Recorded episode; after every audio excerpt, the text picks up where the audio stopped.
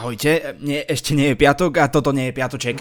Ale máme pre vás špeciál, záznam z našej diskusie na Tyršáku, kde som sa s glosatorom Marianom Leškom a stand-up komikom Jakubom Gulikom rozprával o tom, ako sa politická satíra od 90 rokov zmenila a prešli sme si aj najväčšie bizáry tohto roka. Diskusiu moderovala naša kolegyňa Ľubka Melcerová. Vás, ktorí ste prišli osobne, poskávame všade a vás ostatných tiež. Aj preto tu pre vás máme záznam. Vítajte na Tyršáku, krásny podvečer vám prajem. Sme radi, že ste sa rozhodli stráviť e, najbližšiu hodinku, hodinku a pol v našej spoločnosti, pretože ďalší z podcastov denníka SME, konkrétne Piatoček, sa rozhodol usporiadať diskusiu na Tyršáku. Boli tu rozhovory ZKH aj dejiny. Takže teraz piatoček. No a keď vidíte zostavu jasné, že sa budeme rozprávať o humore s glosátorom Marianom Leškom, vítajte. Ďakujem pekne. S moderátorom ťažkého týždňa stand-up komikom Jakubom Gulíkom. Uh, zdravím vás. A kvarteto tvorcov Piatočka zastupuje moderátor Adam Blaško, vítaj. Ahojte, ďakujeme, že ste prišli. Ja sa volám Ľubica Molcerová a budem ich spovedať. No a teda, ako už e, určite viete aj z eventu, tak rozprávať sa budeme najmä o politickej satíre, ktorá v 90. rokoch bola v televízii absolútne e, oblúbená, bolo viacero programov, ktoré mali naozaj veľkú sledovanosť, ale postupne sa vytratila a uh, takmer ani nebola miestami, aj nielen v televízii, ale aj v spoločnosti. Budeme sa o tom rozprávať a budeme sa rozprávať aj o tom, že aktuálne dominuje politická satíra najmä na internete, v online priestore, či už videa na YouTube alebo na sociálnych sieťach alebo vo forme podcastov. No a pripravili sme si pre vás ešte takú rekapituláciu uh, 8 mesiacov roka 2022, čiže mesiac po mesiaci si prejdeme to najbizarnejšie, čo sa uh, stalo na našej politickej scéne a trochu si to okomentujeme. No a samozrejme, ako už býva zvykom, môžete sa zapojiť aj vy prostredníctvom slajdo, hashtag sme naživo, môžete klásť otázky, ku ktorým sa dostaneme na záver. Takže páni, poďme na to. Uh, začneme aktuálne, pretože už takmer, dá sa povedať, hodiny nás delia od toho, že budeme mať, ak sa nič vážne nestane, teda nečakané, nie že vážne, trojkoalíciu.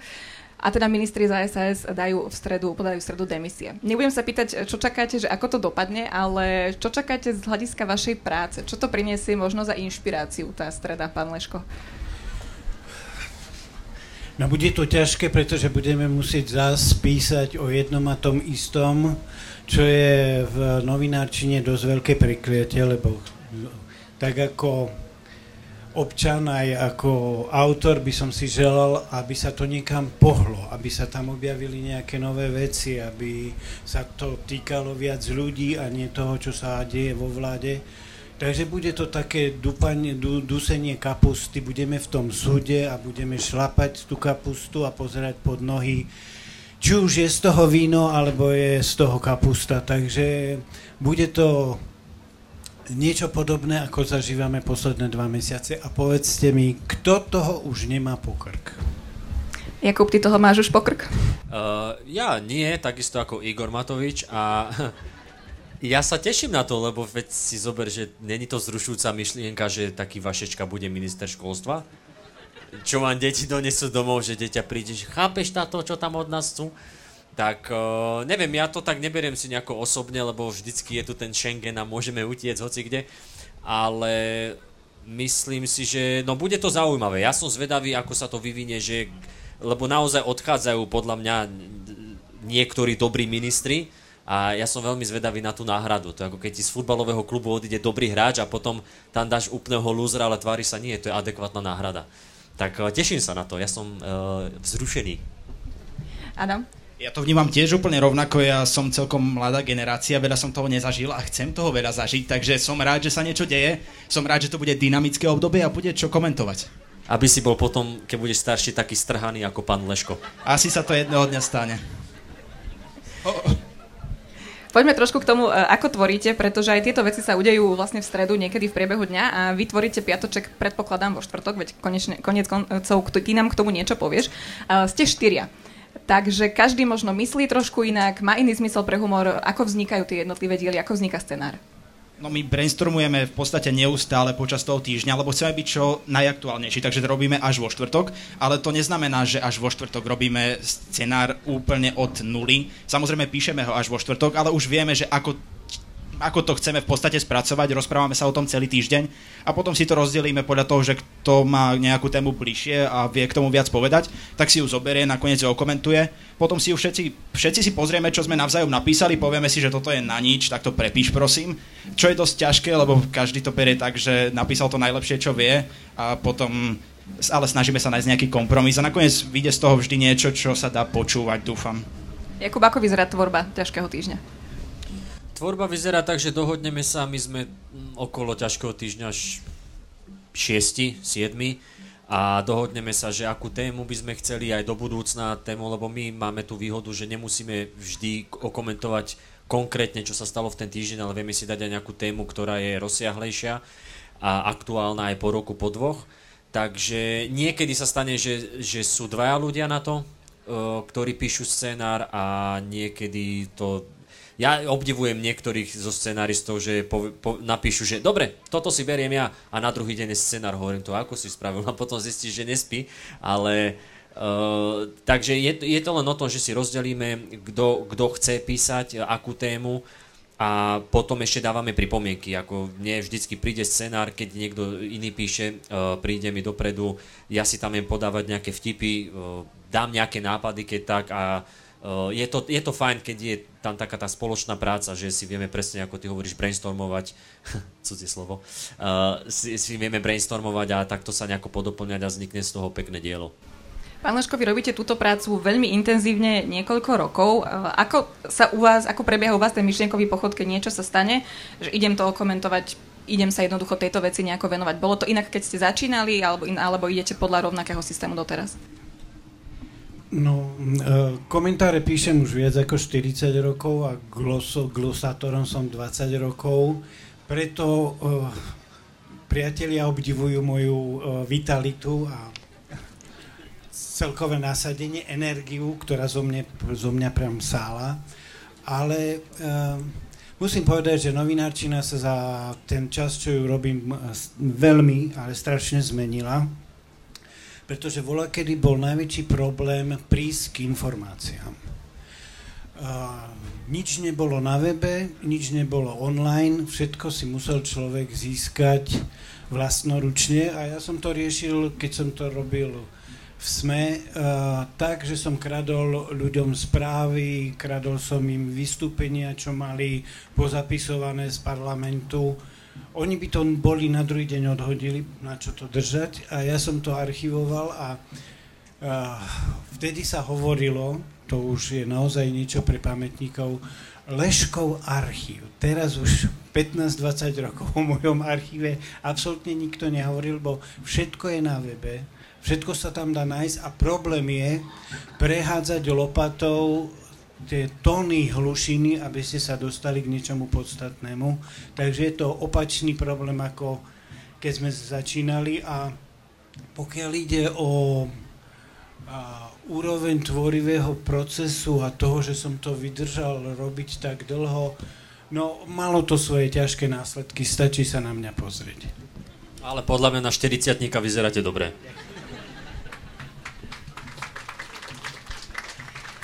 Zažili ste, pán Leško, za tie roky e, cenzúru nejakým spôsobom? Povedzme, venujeme sa tej sedmičke, respektíve tomu televíznemu formátu. E, či už cenzúru, alebo nejaký zásah, ktorý možno z hľadiska toho, že to išlo v televízii, bol oprávnený, ale že vás to nahnevalo? Musím sa priznať, že viac ma nahnevali zásahy do toho, keď mi niekto na, urobil zmenu v komentári. Raz som bol v jednom denníku zamestnaný dva týždne, lebo moja editorka postupovala veľmi premysleným spôsobom, že keď bolo treba krátiť, krátila vždy poslednú vetu.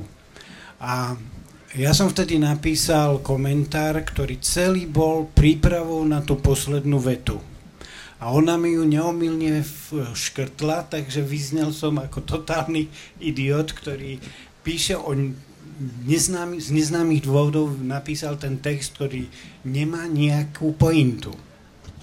No a keď som sa domáhal toho, že čo sa to stalo, tak mi bolo vysvetlené, že redaktor síce môže písať, ale od toho je editor, aby rozhodol, čo sa dostane do novín. Tak som v tej redakcii strávil dva týždne ale bolo to moje šťastie, lebo som mohol prejsť do SME a tam som strávil 15 rokov. A pokiaľ ide o cenzúrny zásah, cenzúrne zásahy o glosovaní, nemôžem sa vyjadriť, lebo žiadnu, ani jednu jedinú reláciu televíznu, v ktorej som vystupoval, som si nepozrel. Takže neviem, či bol nejaký zásah, alebo nebol. A už teraz sa mi to nechce spätne tých 20 rokov pozerať. Ja využijem, Adam, že my spolu pracujeme a s ďalším stvorcom Piatočka Viktorom Hlavatovičom, e, ktorý spravuje Instagram denníka SME, sme viackrát v spolupráci takej ušej a Prekrát sa mi stalo, že keď som mu vo štvrtok napísala, tak mi odpísal, že nestíham, prepisujeme celý scenár Piatočka. E, v akých situáciách sa toto stáva? Nebolo to často, ale, ale stalo sa to.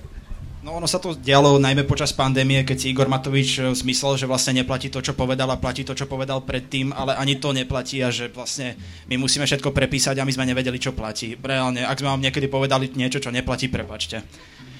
Uh, áno, stáva sa to, že niekedy prepíšeme celý scenár, ale nie je to zase až tak často. Aké slova vadia vaše šéfke? Občas používame trochu zbytočne fekálny humor.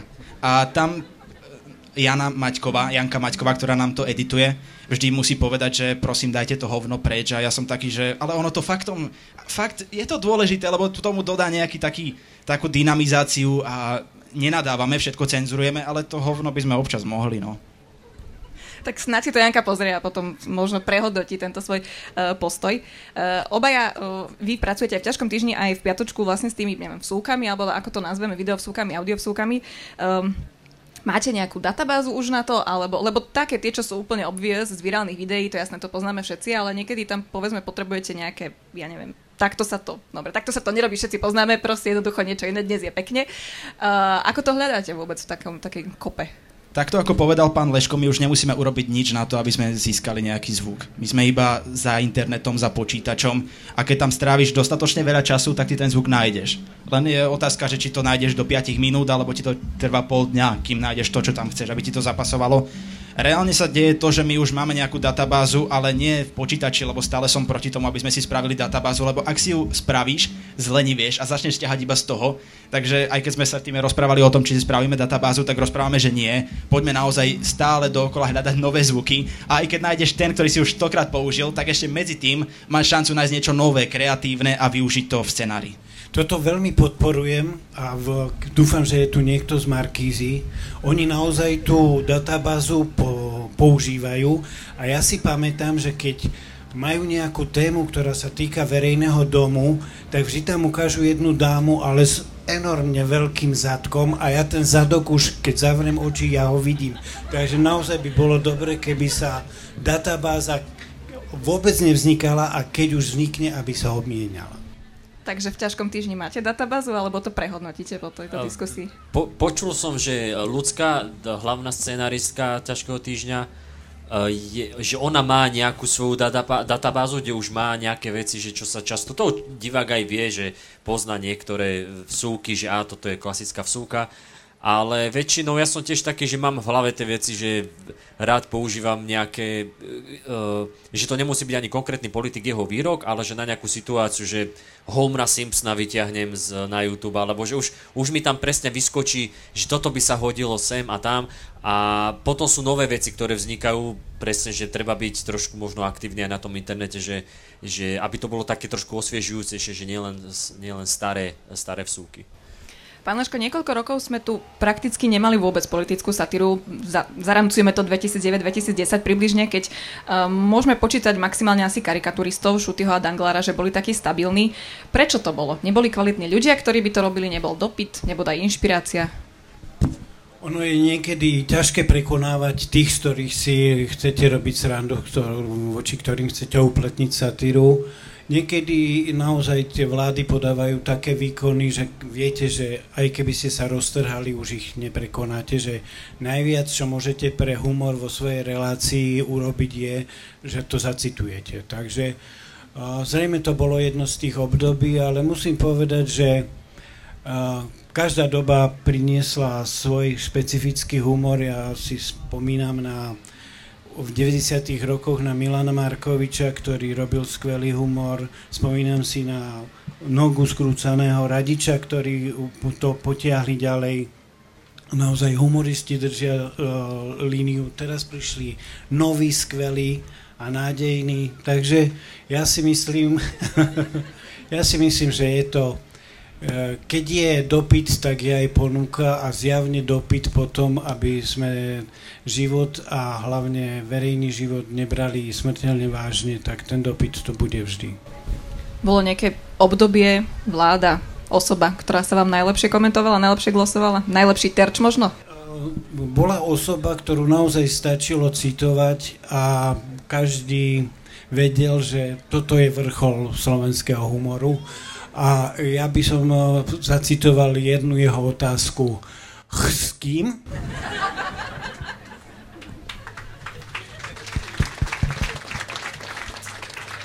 Jakub Adam, vy máte nejakú možno udalosť z minulosti, ktorú keď teraz vidíte, alebo ste neskôr presne pred nejakým časom videli, že si vravíte, že dokeľu škoda, že toto som ja nemohol spracovať, či už v ťažkom týždni alebo v piatočku? Ty máš? Ja by som asi povedal, my sme fungujeme 2,5 roka, takže sme toho naozaj že strašne veľa zmeškali, asi našťastie, ale strašne veľa sa to ešte udeje. A asi je taká udalosť možno Dankov stožiar, keď sme pri Dankovi, to bolo, to bolo famózne. Tam sme ani nemuseli nič urobiť, iba okomentovať to, že on postavil stožiar, do ktorého následne buchol len preto, aby sa mohol porovnávať s Maďarskom a povedať, že teda ja mám veľký stožiar. A do toho buchol blesk, potom mu odvialo vlajku, takže to bolo úplne k ničomu. A v podstate sme nemuseli urobiť nič, iba povedať toto, čo som práve povedal a smiali ste sa. Ďakujem. No, mm, neviem, ja si myslím, že uh, tie roky, neviem, kde, kde to už padlo a či ste aj vy o tom sa s niekým nerozprávali, že jak bola tá satíra v tých 90 rokoch a potom prišiel Mečiar padol, prišiel Zurinda a ostatní, tak že bola taká nálada, že no, tak teraz už satíru nepotrebujeme, lebo už bude dobre. To ne, ne, ne, nerozprávali ste to vy niek- Alebo že, že nie, že, že vy ste si to mysleli, ale že to znelo v éteri a že, že vlastne nie, že tá satíra je potrebná vždy. A ne, podľa toho, čo si pamätám, tak tie roky, že 2006, možno až 2010 neboli možno až také atraktívne pre humor, že tam veď Kaliňáka si pozývali kade tade, lebo však Fešák dobre rozpráva, to stačí, nie? A teraz pri Pelegrinim, ale dobre rozpráva, to stačí. A ja si myslím, že teraz tých posledných pár rokov, jak, jak, jak je aj viac ľudí aktívnych na internete a teraz sa dozvedáme tie názory od, o ľuďoch, čo sme si mysleli, že doteraz že boli no, normálni a zrazu zistí, že nie sú, tak uh, ponúka tá situácia viac, si myslím. A, a, a s touto vládou to je akože to on niekedy sa ten ťažký týždeň píše sám, stand-upy sa robia samé, to, to mne to príde, že len prídem na stage, že OK, všetko je pripravené, lebo to niekto napísal za mňa. Tak máme tu aj soundtrack k tomu, keby ste, keby sme vás nudili, tak sa len otočte a kývite hlavami. Uh, takže ja, ja, som, ja som vďačný za to, že to môžem robiť teraz, a, lebo je to veľmi plodné obdobie. No, uh, ak môžem k tomu niečo povedať, ja viem po polsky, tak si všímam ľudí, ktorí robia satíru humor v Polsku. A je tam jeden pán, ktorý je charakterovo a osobnosti vyslovene sa dá o ňom povedať, že je prašivec, ale je skvelý humorista. Jerzy Urban sa volá. A on robil, keď e, sa udiala v Polsku zásadná zmena, tak založil týždenník Nie a robí humor vlastne až do dnes a vždy sa prispôsobuje dobe a tomu, čo sa od neho očakáva. Keby e, bol na Slovensku, bol by som šťastný, lebo je ešte starší ako ja. Je to 80 a môžem e, vám predviesť jeden z jeho posledných humorov, ktorý na mňa zapôsobil.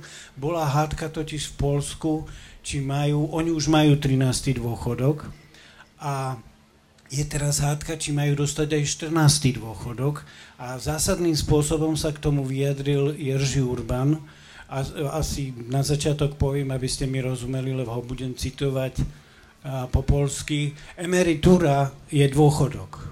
Aj inak by ste mali všetko poznať.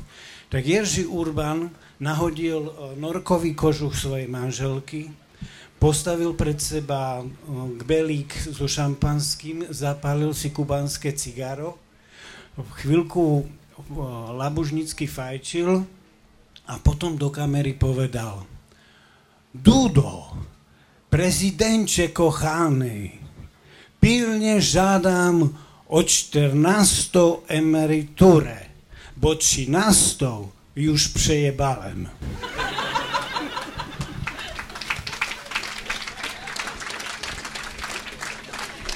Vráťme sa ešte k tomu, že v televízii aktuálne politická satíra takmer e, úplne absentuje. E, z tvojho pohľadu, Kubo, potrebujeme ju vôbec v televízii, keď ju máme online? Ja, ja si myslím, že tá telka má stále svoju silu, ale z, takého, z hľadiska tvorcu je pre mňa lepšie toto, ako to je teraz, lebo v tej televízii podľa mňa sú aj, možno aj tie zásahy, je to komplikovanejšie a takto si proste, ako si, ako si zrobíš, tak máš. A takže, ne, ja, neviem, ja si myslím, ešte teda šťastie, že tá sedmička stále funguje, že ja tiež tak občas spomínam na tie časy, keď som bol dieťa a vyrastal som presne na Radičovi, Skrúcanom a Nogovi, uh, Rastčo Piško, uh, potom neskôr aj v Česku Tele Tele, akože to je, to je moje detstvo. Prijal by som, keby to bolo aj v tej televízii, ale neviem, možno, že to ani netreba, že možno fakt to stačí takto, len uh, som rád, že sú aj takéto formáty, ako je podcast alebo aj ten ťažký týždeň, lebo keď to bolo len o tom, že nejaká že karikatúra, a karita, karikatúra tu bola vždy, to je súčasť, to by nemalo byť len o karikatúre alebo memečkách, lebo to nie je dosť. Memečka sú instantné, je to dobré na zasmiatie, ale treba aj, aj nejakú tú skečovú formu, alebo aspoň takúto, že uh, formu, ktorá sa komentuje.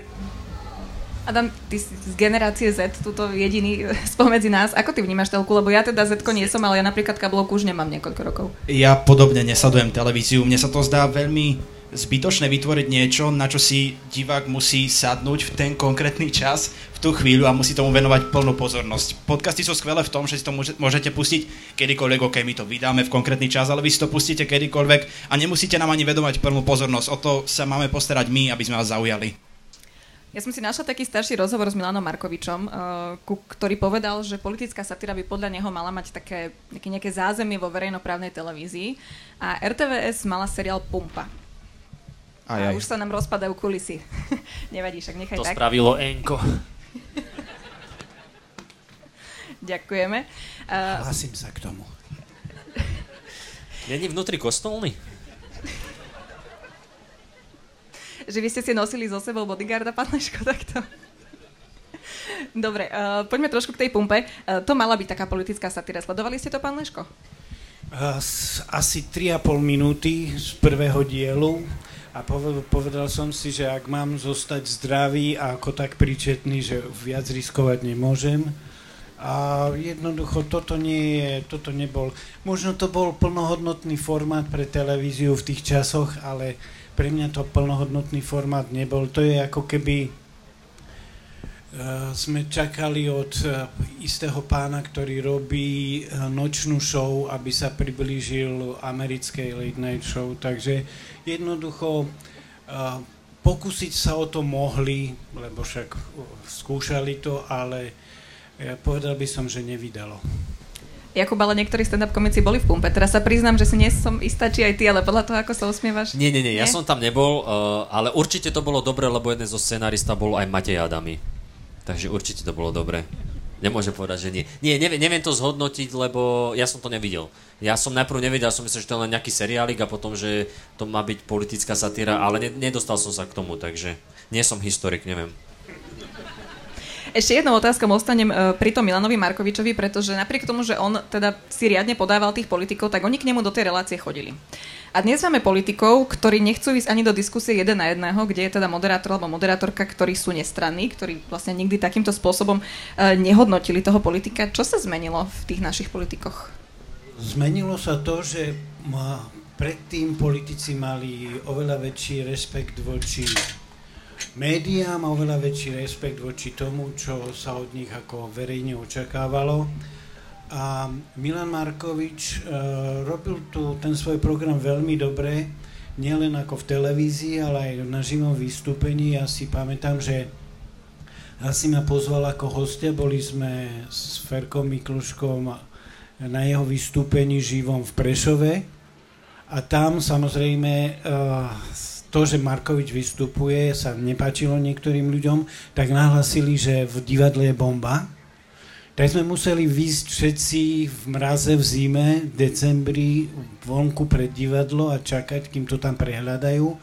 A Milan Markovič za tú hodinu a pol robil show v kabáte zimnom bez mikrofónu pre všetkých ľudí, ktorí boli v divadle a dokázali ich zabávať hodinu a pol. A to bola naozaj čistá improvizácia, ale bolo to lepšie, ako keď sme sa potom vrátili do sály a odohrali ten výstup podľa scenára. Bol to veľký talent svojho času a povedal by som, že Slovensko by potrebovalo niekoho takého na každý čas, nielen Mar- Markoviča na 90.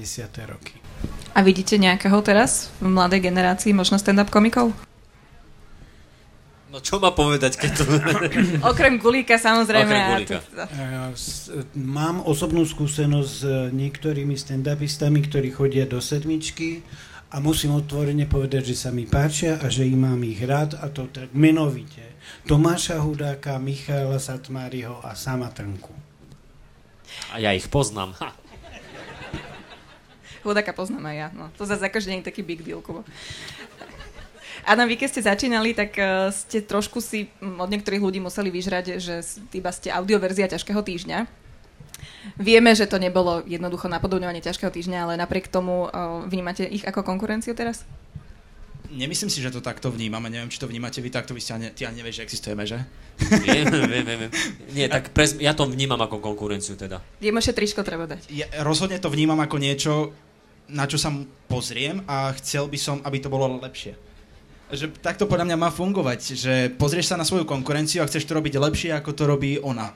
Čiže podľa mňa, ak si vypočuješ piatoček, tak si povieš, že OK, ale robím to lepšie. To je v poriadku. A ja si nie. poviem, že OK, ja chcem to robiť lepšie. Nie, nie, nie. akože... v tom je ten rozdiel. No, nie, v, tom, v tomto je to pravda, že keď nemáš akože tú zdravú konkurenciu niekde na trhu, tak už prirodzene zlenivieš. Nechce, už si povieš, tak toto stačí, lebo ľudia sú na to zvyknutí. Ale hej, že keď si vypočuješ, uh, ja vypočujem si vás a poviem si, aha, ok, tak túto tému, že super, že ste to takto spracovali, že toto by mi nenapadlo a tak vnútorne, tak prirodzene, akože pozitívno slova zmysle ťa to tak akože hecuje, uh, že aha, dobre, nesmiem zaspať a musím, musím tiež vymýšľať ďalej. A naša možno pridaná hodnota je v tom, že aj keď sa nechceme absolútne zrovnávať s pánom Markovičom, na to nemáme ani rok, ani gule, je, ide iba o to, že aj my napríklad voláme politikom a rozprávame sa s nimi a snažíme sa od nich, a je jedno, či s nimi súhlasíme alebo nie, väčšinou ich trolíme, veľmi výrazne ich trolíme a nechceme sa s nimi rozprávať, len z nich spraviť idiotov, ale občas sa s nimi aj normálne rozprávame, či sú z opozície alebo z koalície Napríklad teraz sme sa rozprávali s Andreom Dankom, ktorý nám začal rozprávať o tom, že my máme akýchsi miláčikov. To nie je pravda. My komentujeme, čo sa deje. Ak robíš somariny, ne- neokomentujeme ťa dobre, nebudeme tvoji kamaráti a nebudeme ti robiť promo. Zavoláme ti, ak nám dvihneš, sme veľmi radi, porozprávame sa s tebou a opýtame sa, prečo robíš hovadiny. Ako podľa mňa, keby Čaputová postavila stožiar a poboskala výložky, tak... Áno, jednali by sme úplne rovnako, ako pri Dankovi. No a keď hovoríš o tom Dankovi, ja chodím pomerne často na stand-up a všimla som si, oprama možno, uh, že sú mená, keď stačí komikovi povedať meno, práve napríklad Danko, alebo teda dávnejšie Gašparovič a ľudia sa už smejú, že vlastne ne, ani pre mi sa nepríde nič. Je to možno aj nejaká barlička, alebo uvedomujete si to, že ok, nejde mi, tak, tak teraz poviem Danko a nejaký vtip, ja neviem, spred roka poviem. uh, nie vždycky to funguje, že rozprávaš vtipy, nefunguje a potom zrazu len Danko! A všetci vybuchnú. Ale, ale hej, no v tej jeho najväčšej popularite stačilo povedať Danko a akože ľudia sa už chytali, lebo bolo čoho. Vieš čo, zažila som to asi dva mesiace dozadu na punchline. Áno? U, u koho? U mňa? Tak to Nie, si tam fakt nepamätám. Dobre, oh, bože. Uh, nie, akože dá sa, hej, že dá sa ešte aj teraz vyťahnuť, ale sami sme takí, že Danko, už tam bolo všetko povedané, už aj tu jeho reč uh, akože komentovať, že už, už, už, už to padlo, už na čo ale akože stane sa, keď idem niekde vystupovať, kde som v živote nebol a chcú odo mňa 30 minút stand-upu, tak si to tam šupnem, uh, to je iné, ale... To slovo, hej, to, Danko. Danko, úplne v polovičke, ale... Uh, hej, akože my, my medzi sebou sa tiež tak bavíme, že, že no, že už už sú tu nové témy, už sú tu noví ľudia, ale a našťastie, našťastie, akože jeden uh, predseda parlamentu odišiel a druhý prišiel a myslím si, že ho adekvátne nahradil. Má trošku iné... Myslíš Tunák? áno. má, má trošku iné uh, skily uh, iné schopnosti, ale myslím si, že ako overall ho nahradil veľmi dobre. No a skôr ešte ako prejdeme k tej rekapitulácii mesiacov uh, tohto roka. Pán Leško, ako sa dá táto práca robiť tak dlho, na takej úrovni, tak intenzívne? Lebo to nie, o tom, že, nie je o tom, že napíšete si jeden komentár za mesiac, ale je to jednoducho pravidelná práca. Keby sme boli v časoch e, nogu skrúcaného, tak oni mali na podobné vyjadrenia, keď ste povedali, že na takej úrovni, tak by padla otázka, čo hovorí? Uráža nás? Prepačte. ja si nemyslím, že by som mal eh, nejaké ilúzie o nejakej výnimočnej kvalite mojej roboty. Keby som náhodou tomu prepadol, tak mám doma uh, silné zázemie, ktoré ma vráti na zem. Uh, minule som čítal taký výrok, že keď manžel po 40-ročnom manželstve povie doma vtip a manželka sa zasmeje, tak buď bol vtip dobrý, alebo manželka je dobrá. A moja manželka to komentovala slovami, vždy som hovorila, že som dobrá manželka.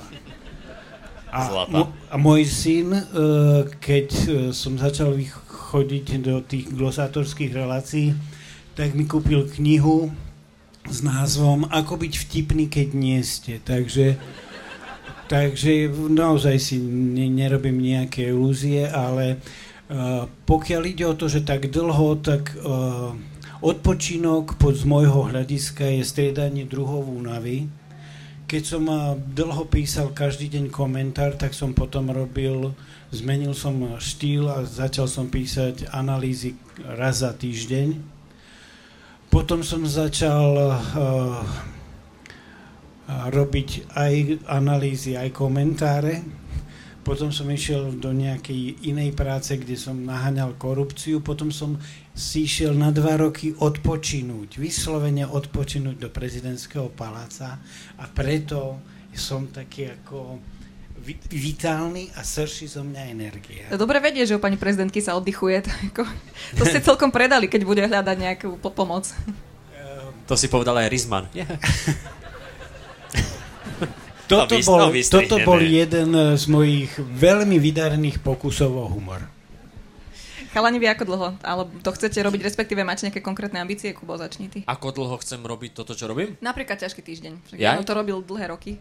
Mm, to akože chcel, teraz ti poviem, že chcel by som to robiť e, na veky, ale tak neviem, ja akože pokiaľ, pocitovo, pokiaľ ma to bude baviť, ja by som bol veľmi rád, keby som mal tú možnosť že robiť uh, ten stand-up aj, aj ťažký týždeň, venovať sa aj tej politike, uh, uh, čo sa týka humoru stále, lebo baví ma to. Akože mňa, ako keď Jano povedal, že odchádza aj kvôli tomu, lebo už, už mu bolo aj zlé stále dookola sledovať to dianie, mne to nevadí, ja som asi nejaký taký duševný masochista, že ja sa rád na to pozerám. Ja, ja akože niektorí ľudia, pozeral som toho Fica, musel som si ho dať na 1,5, lebo to sa nedá. Ja si ho dám na 0,7, mňa to baví.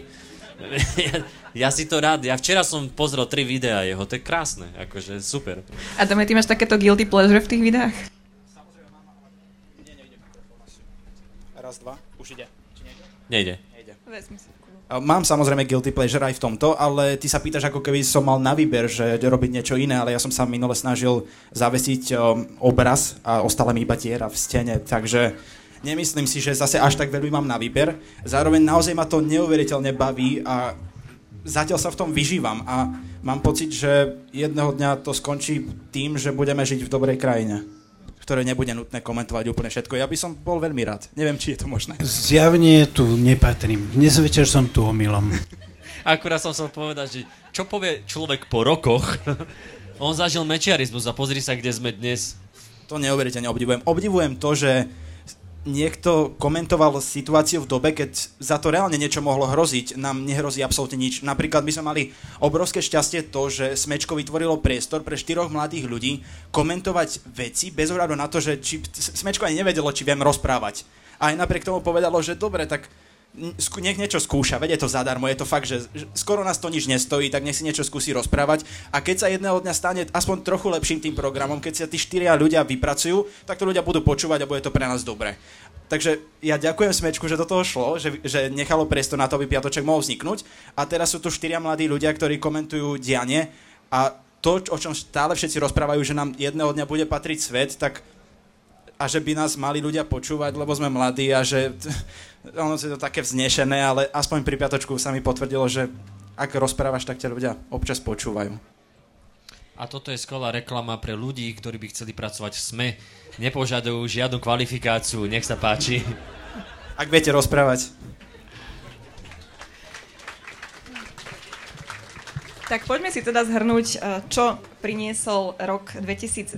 Urobíme to tak, že ja poviem také 2 až približne 5 e, bodov, ktoré sa ten mesiac stali a vy si pani vyberte, čo vás zaujalo, čo ste vtedy možno, čo ste radi komentovali, komu ste volali v piatočku e, a tak ďalej.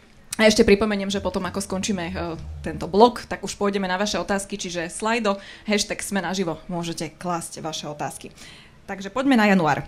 Hlavnou témou bola obranná dohoda z USA, čomu predchádzali burlivé diskusie. Dozvedeli sme sa okrem iného, že americkí vojaci sem prídu znásilňovať naše céry, že Američania môžu na naše územie priviesť jadrové zbrane, alebo že bude na letiskách príliš veľký hluk. A takisto v januári biskupa Jozefa Haľka pohoršil seriál RTVS priznanie tým, že sa v ňom boskávali dve ženy a homosexualitu nazval problémom, povedal, že seriál si už nezapne. No, sl- slovami uh, Olivera Andrášiho, to rozprávajú iba tí, ktorých boskávať nikto nechce. Ja som si spomenul na Olgu uh, Feldekovú a na to, čo uh, rada rozpráva, keď príde reč o znásilneniach. Uh, rozpráva jednu príhodu z Ostravy, kde nejaký mladý muž napadol dámu vo vyššom veku a dáma zmetená z toho, že bola napadnutá, nekričala pomoc, ale kričala hurá. Ešte. Pri Harkovi je možno ten problém, že on v podstate je tu na to, aby interpretoval nejakú knihu a nemusí ju interpretovať správne. A on si myslí, že ju interpretuje správne, ale ako keby, že na konci toho všetkého on hovorí, a teda aj tá kniha, že by nás mal niekto súdiť podľa toho, čo sme robili tu na tomto svete ale on má pocit, že asi je ten Boh, lebo on to robí neustále. On počas celého svojho života robí to, čo na konci toho všetkého podľa neho má robiť Boh. Takže to nie je tak, že on sa dostal do pozície, že interpretuje text a snaží sa ľudí priviesť k Bohu. On robí to, že sa tvári, že je Boh a súdi. Ešte bude v tomto zozname spomenutý. Poďme k februáru.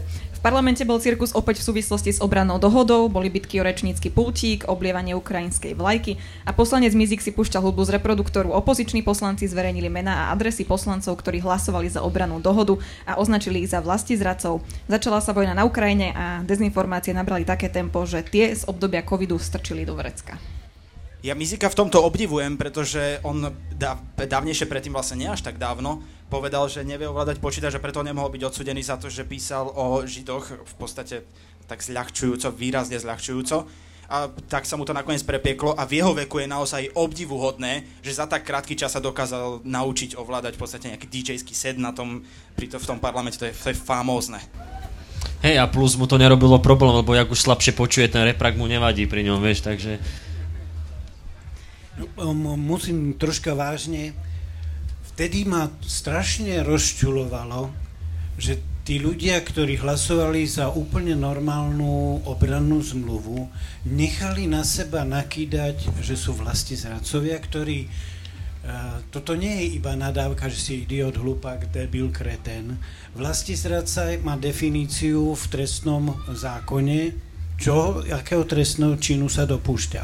Vo chvíli, kedy by mne niekto povedal, že som vlasti zradca, tak sa súdim, pretože to je obvinenie z vážneho trestného činu, krivé obvinenie.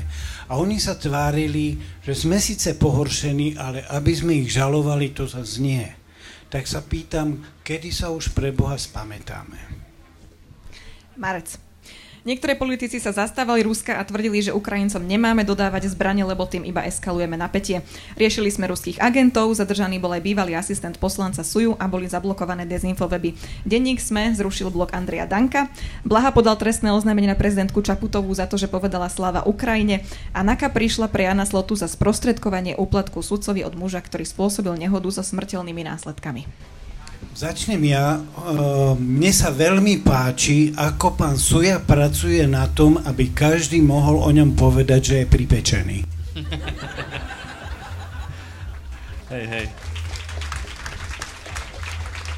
Akurát som sa povedať, že či sa chce inf- infiltrovať niekam, alebo že nerozumie, či sa len natrel krémom od topánok a zabudol to zmyť, alebo neviem, ale hej, toto bol veľmi zábavný mesiac, tam sa toho dialo tak veľa, že zrazu ste zabudli, že existuje Matovič. To je... Adam Ľubošovi, Ľubošovi Blahovi ste by volali? To si teraz nepamätám. My sme volali pánovi Blahovi asi 10 krát, nikdy nám nedvihol, ani nám neodpovedal na SMS-ku, ale to je ten mesiac, kedy začala vojna? To už je marec. To už je marec, my už, už som to prepasol, dobre. Nevadí, tak, povedz. Čo Ešte trvá vojna. Tak možno, že keď toto bol prvý týždeň, keď lebo my vychádzame každý týždeň v piatok a hodnotíme to, čo sa stalo, respektíve komentujeme to, čo sa stalo. Keď začala vojna, bol to prvý taký zlomový týždeň, kedy sme si všetci štyria sadli a rozprávali sa o tom, že či vlastne že či chceme komentovať to, čo sa stalo, pretože to bolo niečo, čo si zaslúžilo pravdepodobne iba spravodajstvo, pretože ten komentár bol niečo, kde všade bola našľapná mina. Reálne čokoľvek ste povedali, všade ste mohli vybuchnúť. A nakoniec sme vyšli ako iba nahnevanie na tú situáciu danú a neprekvapilo to iba nás, veď keď začala vojna, tak Ľuboš Blaha, ne, Ľuboš Blaha nepridal status to myslím hovorí úplne o všetkom. Ľuboš Blaha pridá status na absolútne všetko a v ten deň nepridal status, ani deň na to. Neprekvapilo to iba nás. A vtedy sme cítili obrovskú mieru spolupatričnosti ľudí a, a, a ani ten Ľuboš Blaha nemohol úplne povedať, že to, čo si myslel, alebo to, čo asi chcel povedať, pretože cítil, že by mu to práve že ubralo tie politické body v tej chvíli. Ale potom sa ukázalo, že vlastne si na to vieme zvyknúť veľmi rýchlo a že vieme strašne rýchlo spadnúť do letargie, že nás to až tak nezaujíma a že si Blaha znova môže písať, čo len chce. Môže si písať hoaxy, môže si písať hlúposti. Hneď vtedy vláda zakázala konšpiračné weby, aby znova mohli fungovať teraz. To dáva zmysel. Hej. Ale čo skoro bude Luboš Blaha aj na TikToku a na to sa veľmi teším. Apríl.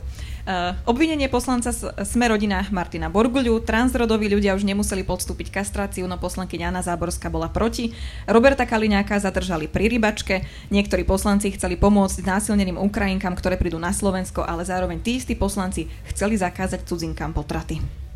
Tak Záborská si povedala, no keď som to mohla podstúpiť ja, tak môžu aj ostatní. To, že Kaliňáka zadržali na rybačke, to po, priznám sa, že to mi ušlo. To bol Ale symbol. Po, aj dodatočne ma to potešilo. Čepček, Čepček sa dopustil iba ďalšej segregácii, tak ako neustále segregujeme ľudí na to, či veria v Boha alebo nie, či majú inú farbu pleti alebo nie, alebo či sú homosexuáli alebo nie, tak sme to začali... Bol ten posledný bod. Áno, tak sme začali segregovať ľudí aj podľa toho, že či sú z tohto štátu alebo ešte len prichádzajú. A on v podstate povedal, že žena, ktorá je v tej najťažšej možnej situácii v živote, kedy proste musela nechať muža, ktorý s ňou nemohol ísť a musí brániť vlast a nie je scho- nie, nevie, že či môže to dieťa do budúcna uživiť, tak si ho musí nechať, lebo to povedal nejaký škaredý týpek. Povedal, že nechaj si ho. A ona nevie, či ho uživí. A ten Čepček potom nepodá pomocnú ruku v tej chvíli, keď, jej, keď to dieťa naozaj bude mať. Poďme ďalej. Ale pekne si sa rozohnil. Som sa opustil, no prepačte. Znie skôr ako taký pondelok, nie? ťažký, ťažký pondelok. Aj to sedí. Poďme na maj. Ľuboš Blaha v vyzýval protestujúcich, aby vulgárne nadávali prezidentke. Parlament odhlasoval, že Roberta Fica nevydajú na väzobné stíhanie. Igor Matovič chcel dať novinárom, chcel novinárom diktovať, koho si majú pozývať do televíznych diskusí. Jozef Mikloško sa stal novým komisárom pre deti. Naka zadržala Štefana Harabina. Prezidentka vyznamenala členov Bielej legie a poslanci odišli počas prejavu Volodymyra Zelenského v parlamente. To bol bohatý mesiac. To bol bohatý mesiac. Čo tam bolo na začiatku tej Ja som tiež trochu vypol, prepač. Blaha v Nitre vyzýval protestujúcich, aby vulgárne nadávali prezidentke. To je to, čo sme s Monikou nepočuli. Hej, hej, hej.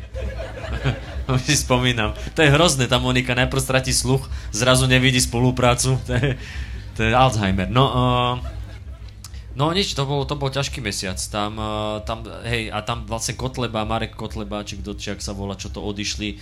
Hej, a určite, to sa mi páči, ako si niekto o sebe myslí, že počkám tu, kým sa to začne a potom nech ten Zelenský vidí, ako ja odídem, lebo hej, to, to je to, čo ho bude trápiť. Jak sa bombarduje Ukrajina, že boha, henty odišli, to ma tak štve. Čo som povedal zle? Adam, pán Leško, pokračujeme? Priznám sa, že tento mesiac bol pre mňa príliš depresívny. To si hovorí aj v Kremli, tak čo, pokračujeme? Jún začíname mojou absolútne najobľúbenejšou udalosťou z týchto 8 mesiacoch, uh, mesiacov. Na Kolíkovej ministerstve sedel s predsedami súdov za stolom pes a povedal chlebičky. Igor Matovič vyhlásil, že je žid 21. storočia, jeho manželka dala rozhovor postoju. Facebook po Harabinovi a Blahovi zrušil aj Kultúrblok, aj druhýkrát bol schválený Matovičov balíček pomoci, pacientovi v Bratislave vyoperovali zlé oko, Veronika Remišová nechala heslo nalepené na svojom počítači a dala to na Instagram a kňaz dostal za zneužitie podmienku. Ja mám k tomu dve veci. Podľa mňa je celkom v poriadku to, že sa e, manželka pána premiéra vyjadrovala do postoja, akože, ok, narozprávala tam Somarín, asi všetci sme to čítali, ale je v poriadku, že sa vyjadrovala, je naozaj nutné, aby sa žena, ktorá spravuje verejné financie, vyjadrovala pre médiá.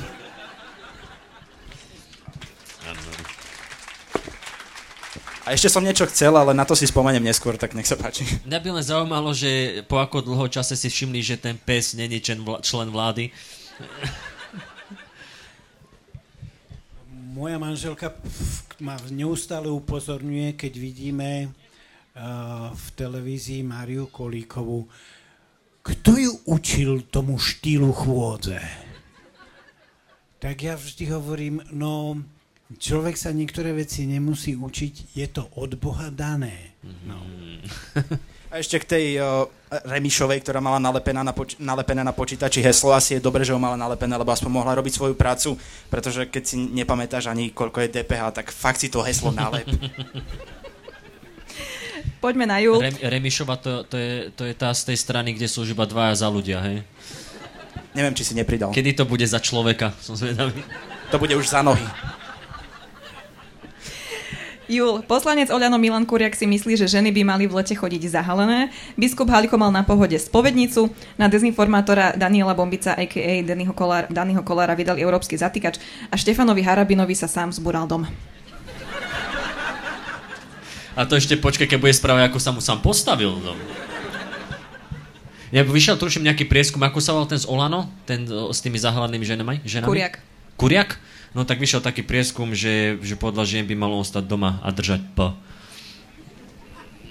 Podľa toho prieskumu? Nej. Podľa P. P ako prieskum. No neviem, akože... Nikto s tým domom nič.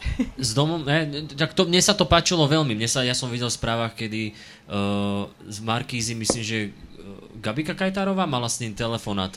No a to bolo to vždycky akože krása počuť uh, vysvetľovať Harabina veci no tam bola tehla, zrazu tam nebola tehla. To, to mi pripomína detka, ktorý mi rozprával rozprávku o obušku vo vreci a takéto veci.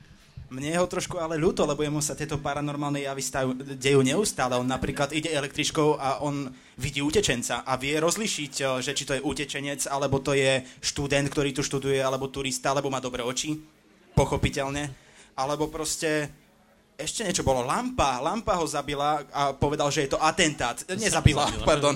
Uf, škoda. Ešte, ne, no, ešte, ešte aj vstal z mŕtvych, to je frajer. Ja sa všetci teším, ja sa teším z toho, že sa všetci bavíme na Harabinovi, ale nerad kazím zábavu. Keby Kotleba bol pred uh, pár rokmi, odstúpil v jeho prospech, tak takto tesne by bolo, či by nebol Harabin slovenským prezidentom. A teraz sa smejte. To by sa zbúral ten hrad za nami. Hej, vlastne on to vyhral, takže okay. je to jedno. No a poďme na august, kde teda vrcholí koaličná kríza, ako všetci vieme.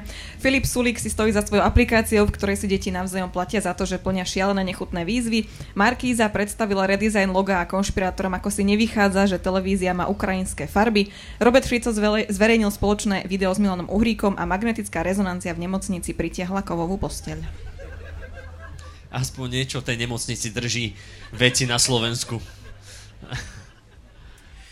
Ja som nedávno, pred pár rokmi, absolvoval obed s pánom Sulíkom a vtedy mi vyšla knižka a on ju doniesol, ale hneď na začiatku ma upozornil, aby som si nemyslel, že tú knihu si kúpil. Aha. Že nie, že iba si ju požičal, lebo on nevyhadzuje peniaze na voloviny. A potom si našiel v mennom zozname, kde ho spomínam, bolo to asi na 5-6 miestach a ku každému miestu mi urobil niekoľko minútovú prednáškou, v čom sa mýlim.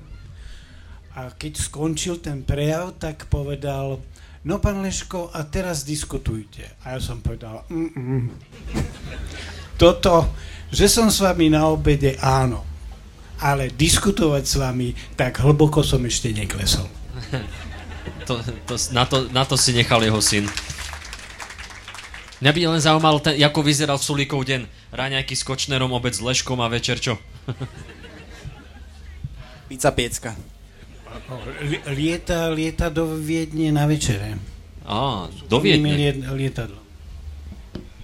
Dobre. Nezabudajme na, nezabudajme na Gajsenovcov. Ja, jasne.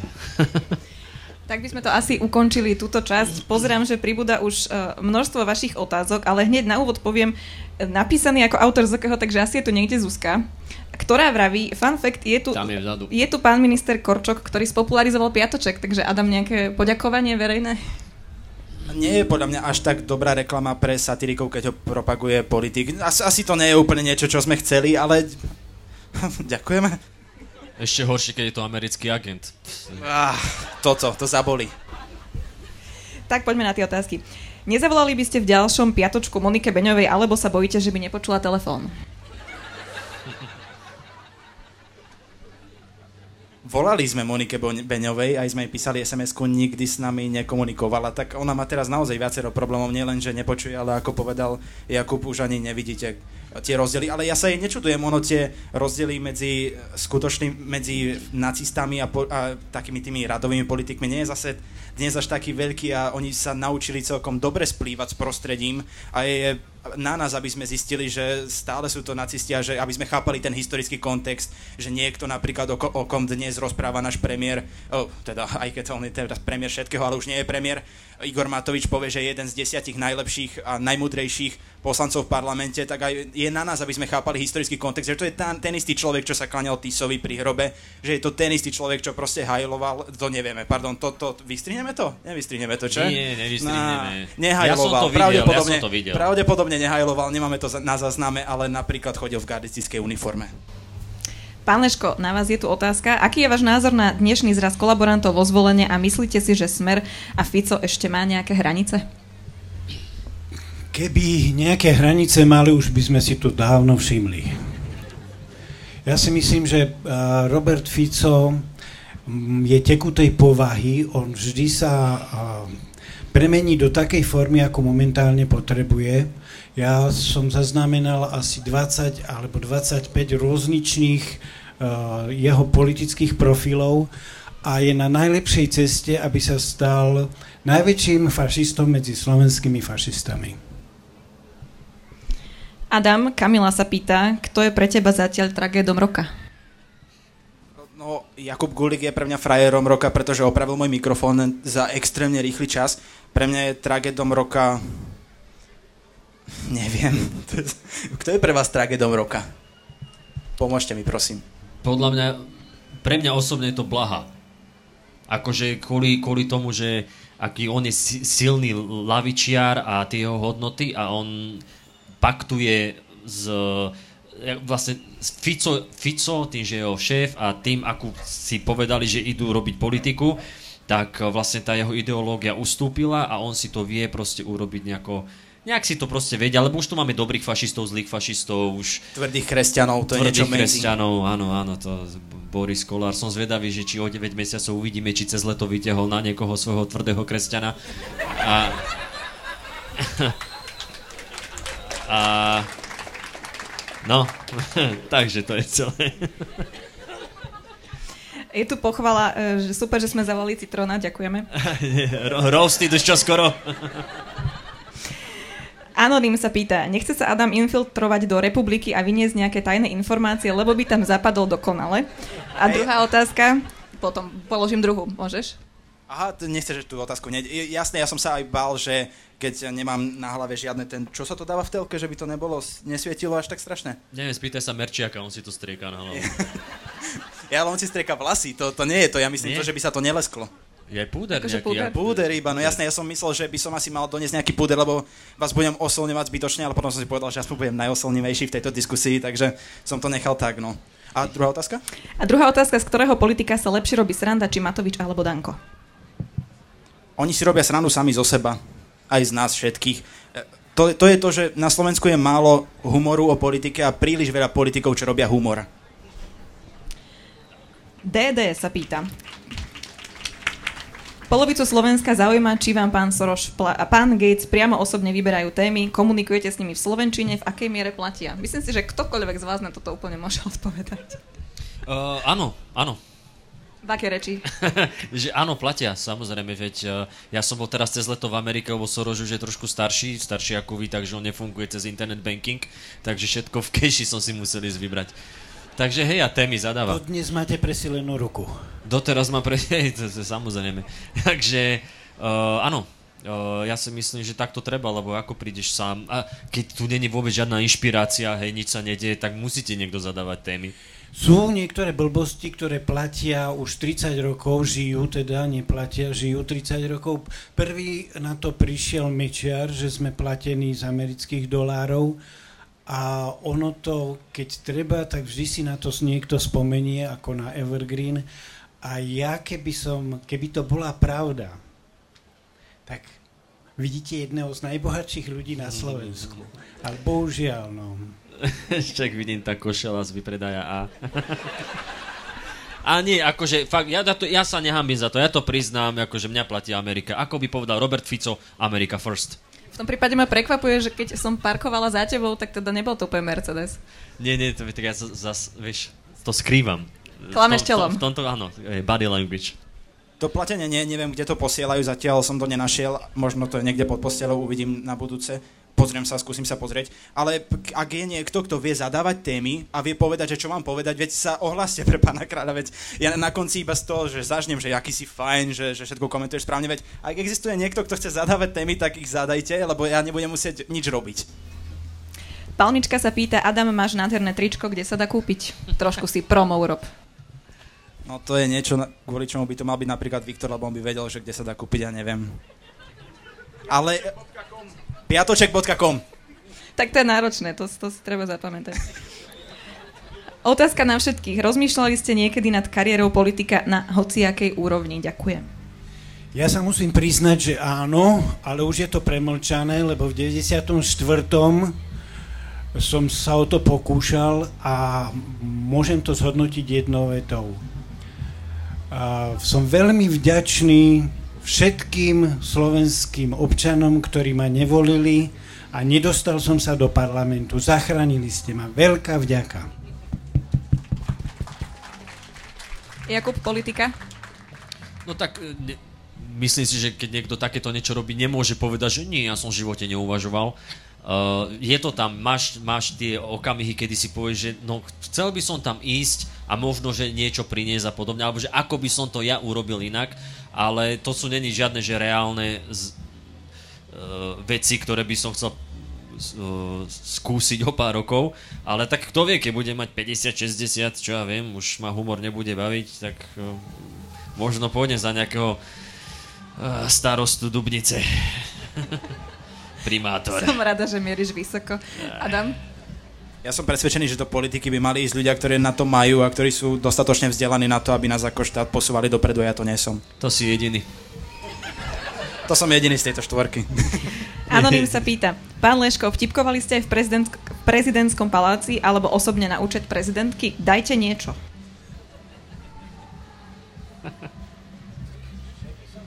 A skúste mikrofón, prosím. Áno, už áno, áno, áno, áno, spomenul som si, spomenul som si, keď som skončil u pani prezidentky, tak sa ma pýtali, či som mal nejaký vážny dôvod, aby som odtiaľ odišiel a ja som musel povedať nie. Musím povedať, že sa ku mne správala pani prezidentka slušne, vždy veľmi zdvorilo a nedošlo ani k náznaku sexuálneho obťažovania. A ďalšia otázka je na vás. Je Igor Matovič osobne obdobne, aha, je Igor Matovič obdobne škodiaci Slovensku ako Slota a Mečiar? Dnes som dospel k záveru, že ako Mečiar a Fico. Slota mal vysoké ambície, ale okrem toho, že nakradol svoje miliardy, tak to Slovensko nepoškodil tak, ako ho poškodili Mečiar a Fico a Matovič je na najlepšej ceste zopakovať ich vrcholné výkony. Je tu otázka, komu môžem odovzdať svoj životopis na prácu do SME, takže ak chcete ísť k nám, tak eh, podcasty zavinač SME.sk. Páči sa? Veď životopis ani netreba, či? Smajlika. S fotkou, ale by sme poprosili, hej? Niek- niekto vyzerá. No. Ty si fotku nemal. Fotka v mojom prípade je dosť odpudivá, ja kvôli tomu robím podcasty, že mám veľmi no, rozhlasový Roz, si rádiovo krásny. Tak. Sonička sa pýta, vyhrážal sa vám niekto niekedy? Dáme to asi tak, že za tú prácu, ktorú robíte. Jakub? A, áno. Mm, akože to sú také... A je to reper, nie? Jako? A je to reper. Uh, reper? Uh, jaj? Nie, áno. Hej, keď ho chceš nazvať reperom. Nie, akože...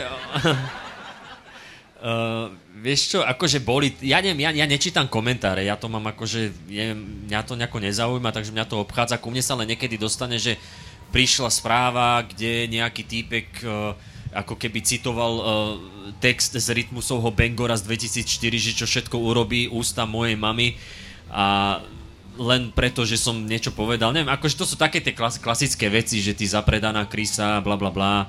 A keď som raz, ja, keď som raz robil uh, video na Kultúrblog, kde som si teda, uh, kde som akože roastoval a disoval aj tú Líviu, tú blondínu, už mamičku z tradičnej rodiny, tak uh, vtedy, vtedy som mal taký týždeň, že mi chodili také správy, že ma mal otec nechať v záchode a, a také tie klasiky. Pán Leško, vám nejaké vygražky chodili? Bratislava je z tohto hľadiska dosť taká chudobná, lebo tu, tu sme, dovolím si povedať, že vo väčšine, takže v Bratislave nie, ale sú miesta, kde som veľmi obľúbený a jedno z tých miest bolo moje rodné mesto Prešov. Môj syn každé prázdniny chcel ísť do Prešova, keď bol dieťa, lebo keď sme išli po hlavnej ulici, tak išiel 5 krokov za mnou a veľmi sa bavil z toho, keď okolo idúci na moju adresu povedal hovedo, svinia, somar. A on mi ďakoval, že takú zábavu som mu vždy doprial, že toto vždy chcel počuť a jedine v Prešove sa mu to dostalo v, plnej miere. Bola to otázka na všetkých, tak ešte Adam, vy, piatočkári? Mne raz prišiel iba taký komentár, respektíve asi správa na Instagrame, kde som si úplne istý, že si ma ten človek nájde a že mi vytetuje Z na čelo, tak som mu povedal, že si mohol nájsť akože čas mojho tela, kde to je viac špecifické, že kde to končí, aspoň, že toto je fakt náročné dosť. Hej, naozaj. Ty máš ako, taký... Fakt to môžeš urobiť kdekoľvek, kdekoľvek môžeš vytetovať Z, prečo tam, kde nevieš, kde začať. Ale zas, a zas bolo by to symbolické, pretože tvoje čelo je ako Rusko, že nemá hranice, vieš. Wow, OK. Edo sa pýta. Chcel by som sa opýtať Jakuba, či si teraz spätne nemyslí, že This is Roast na blahu bol trošku pod úroveň, respektíve nevhodný o tom, ako ho mali utrieť do záclony a teda. Blahu utrieť do záclony? To som nepovedal. Škoda záclony. To som, to som nepovedal. Nie, ne, akože nepamätám si to už dobre, však ale vyšlo to len nedávno, Rose na blahu, ale nemyslím si, že pod... No tvrdé to bolo, no však taký je proste Rose this, ale záclonu si nepamätám. Anonym sa pýta, postupovali by ste na Sulíkovom, na Sulíkovom mieste rovnako? Ako postupovali, ja neviem. No, že... Ja, aha, ja že, nie, ja mám v hlave tú že aplikáciu. Či by si tiež vybavil pre Gajcenovcov ja, vrtulník, na to sa pýta. no jasné, však kamoši. Uh, no neviem, a, a, áno, áno, ja by som odišiel od Matoviča asi. Ja si, myslím, ja si myslím, že trpieť 2,5 roka Matoviča v akejkoľvek vládnej funkcii je naozaj nad ľudské síly a je najvyšší čas, že niekto k tomu dal uh, voľný priechod, pretože ak uh, by sa nič na tom stave nezmenilo, tak to nebude už uh, veľmi na humor, ale už to bude, jak hovoril prezident Gašparovič, bol, bude to radosť iná, bude to smútok. Adam Anonym sa pýta, či bude afterka. Asi bude. Je, je, tu, je tu Zuzka Hanzelová, tam má stále jetlag, takže do 5 rána... Ako reagovali vaši blízky, keď ste sa rozhodli robiť politickú satíru? Začnime, Adam, u teba. Nebolo, že taký mladý a už sa ide s politikou motať?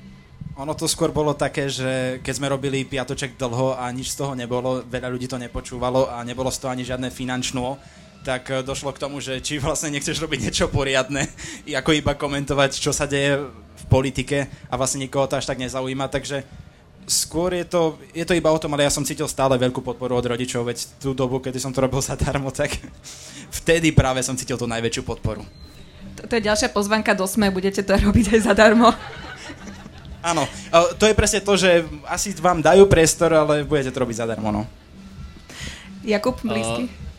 Nie, akože moji rodičia vždycky sa s tomu stavali akože fajn a jediná babka bola taká, že no ale moc na tých politikov, nie, lebo ona ešte žije v tých časoch, že keď niečo povieš, zavru. No tak ona, moc, moc, moc toto, že hovor srandy, ale nie, nie, akože tých politikov vynechávaj. Hovor, hej, to je trošku ťažké v ťažkom týždni, ale, ale pokúsim sa, babka, dobre. Ja som cítil doma vždy veľkú podporu, keď som sa obliekal ráno, že idem do Markízy, do sedmičky, tak moja manželka vždy sa ma spýtala, tak čo, opäť sa ideš hrať márne na vtipného? To je motivácia. Podpora je základ, áno. Uh, eh, NC sa pýta, ako by ste komentovali návrat Mikuláša Zorindu do politiky, pán Leško? Nešťastie. Prečo? My už sme, my máme ten dar, že zabúdame, ale ja som celú jeho éru zažil a väčšinu z toho, čo vyčítame tým dnešným, robil Mikuláš Zurinda ako priekopník. A možno ľudia, ktorí sa tým tak nezaoberajú, už na to zabudli, ale ja mu niektoré veci zabudnúť nemôžem, pretože bol som pri tom, keď ich sa diali a bol som ten, kto o tom písal, že nerob ich. Takže teraz, keď sa po 12 rokoch vracia, tak si hovorím, už to tu raz bolo. Pán Leško, Anonym sa pýta, keď pán Leško spomína vtipy jeho manželky, nemala tu sedieť ona? Chcela prísť, ale ja som vedel, prečo nemá. Ale bude záznam, takže... Ďalší anonym sa pýta, kedy bude nový ťažký týždeň. To asi nie je dosť veľký fanúšik, keď nevie, kedy vychádza ťažký týždeň. Alebo my to zle komunikujeme, ale budúci týždeň točíme diel, čiže, čiže budúci, koncom budúceho týždňa by mal byť. Ešte, že sa nikto nepýta, kedy vyjde piatoček, že? Ako veľmi vďačný terč na vtipy je Maroš Žilinka od 1 do 10? 110. Ja súhlasím, Maroš, Maroš vie, kedy, kedy je ticho. Mm, mal by som niečo zadeliť, lebo je mŕtvo. Adam, kedy bude v piatočku? Maroš Žilinka nekomunikuje s nikým, mal tri tlačovky, tuším, za celé fungovanie a ani tam nepozval všetkých novinárov, takže že by dvihol nám je nemožné. Nie, Marošovi Žilinkovi sa Podľa mňa je problém je ten, že ho neoslovujete v tretej osobe, tak ako on sám seba oslovuje tak mu treba napísať sms on sa hneď ozve. A zači- o, začíne, treba začať oslovením, ktorého osloví. Začnite vaše blahorodie. Aha, a od 1 po 10 je to 363. Ďakujem veľmi pekne za rady, keďže ja sa ho snažím do rozhovorov ZKH zavolať už teda niekoľko uh, mesiacov. No a nadvezujúca otázka, bude Žilinka prezidentom? No, tak toto je, uh, robí preto všetko, aj to, čo by nemal, pretože ak niekto je na takej funkcii ako on a tú funkciu používa ako prostriedok, aby sa dostal ešte na vyššiu funkciu. Ja len budem zvedavý, že keby bol tým prezidentom, čím by chcel byť ešte potom? Riaditeľom Zemegule najskôr. Potom sa nechá vysvetiť. Ja by som ja chcel vedieť, či bude na billboardoch v Prilbe alebo nie. To je jediné, na čo mi záleží v tejto chvíli. Tak treba si dávať pozor na hlavu štátu. No.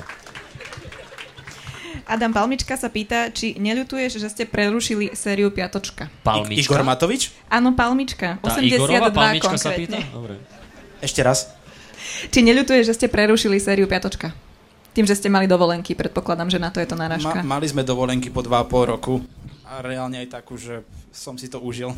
Prepačte. Ako si mohol. Ako si mohol.